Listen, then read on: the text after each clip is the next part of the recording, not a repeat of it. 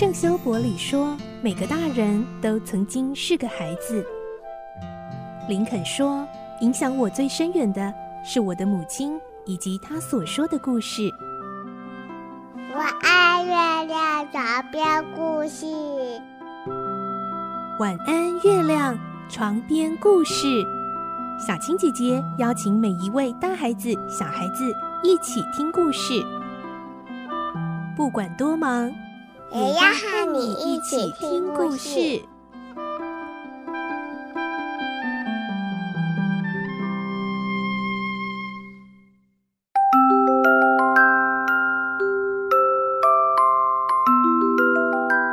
晚安，欢迎你和我们一起听故事。我是小青姐姐，我们继续来听《孤女努力记》的故事。今天是四十三集。彭大福老先生刊登悬赏启事，想要找回儿子，但后来却传来了一项消息。来听今天的故事，《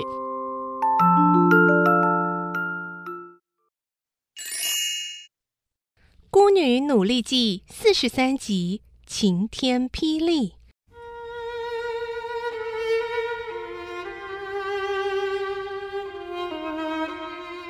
彭大福老先生相信自己就要知道儿子的消息，心情非常开朗，精神也好多了。一有空闲，他就和佩林谈起有关儿子的事。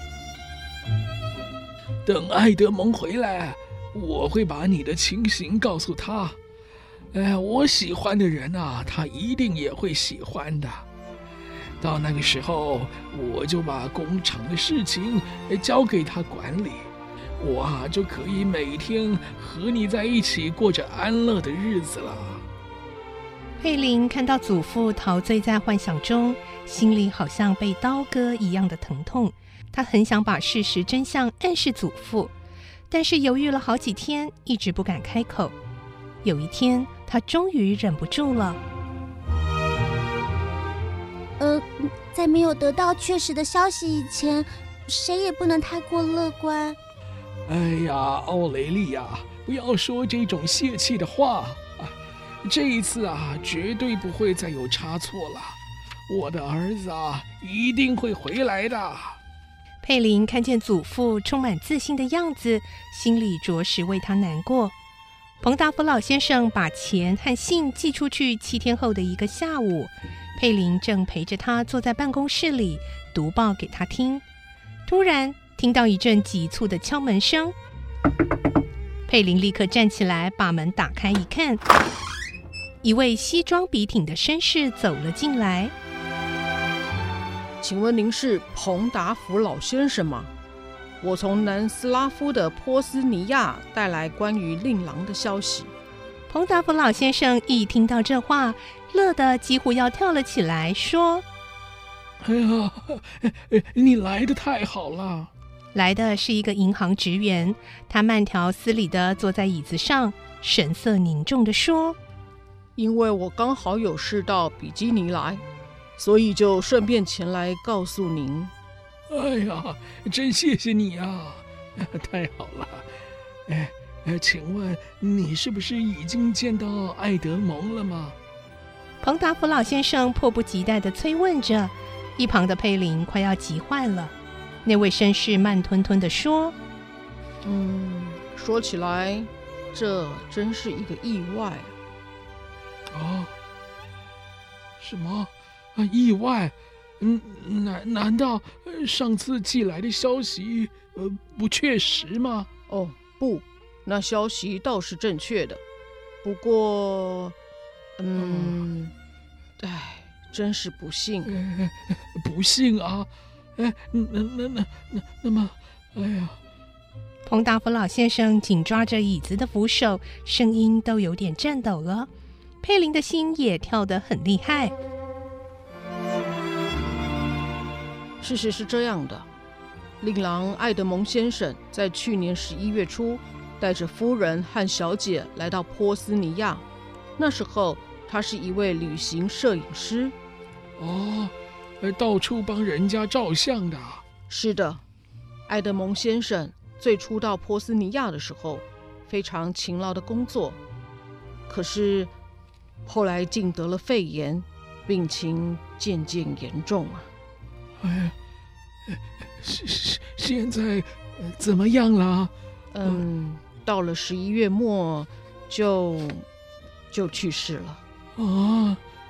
彭达福老先生的脸色顿时变得苍白，动也不动地愣在那里。那位绅士也垂下了头，低声说：“唉，实在是太不幸了。不过，请您不要太过伤心。”他也许是看到了彭达福老先生可怜的样子，不忍再说下去，静静地看了老人一眼，打开房门就走出去了。只是瞪着眼，看着那陷入极度绝望的祖父，不知道该怎样做才好。彭大福老先生好像变成了石头人，动也不动。过了老半天，他费了好大的力气，才勉强挤出声音说：“，奥雷利亚，你听到了吧？我那唯一的儿子啊，已经不在人世了。哎呦，我我现在真的啊，变成了孤零零的一个人了。”这时，老人眼里的泪水像泉水一般的流了下来。佩林一边紧握着祖父的手，一边心里呼唤着：“爷爷，在这个世上还有我呢。只要有佩林在，您就不会孤单了。我一定会代替爸爸来服侍你。”佩林不由得把脸伏在祖父的膝盖上，呜咽的哭了起来。奥雷利亚，你也哭了。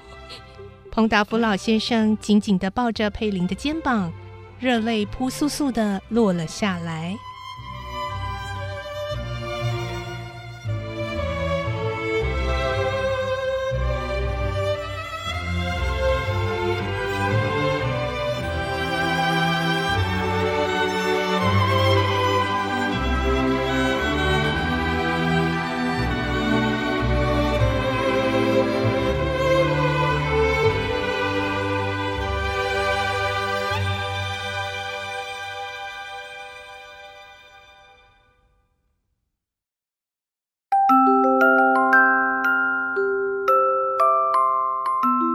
今天的故事就听到这里喽，明天再继续来听《孤女努力记》的故事。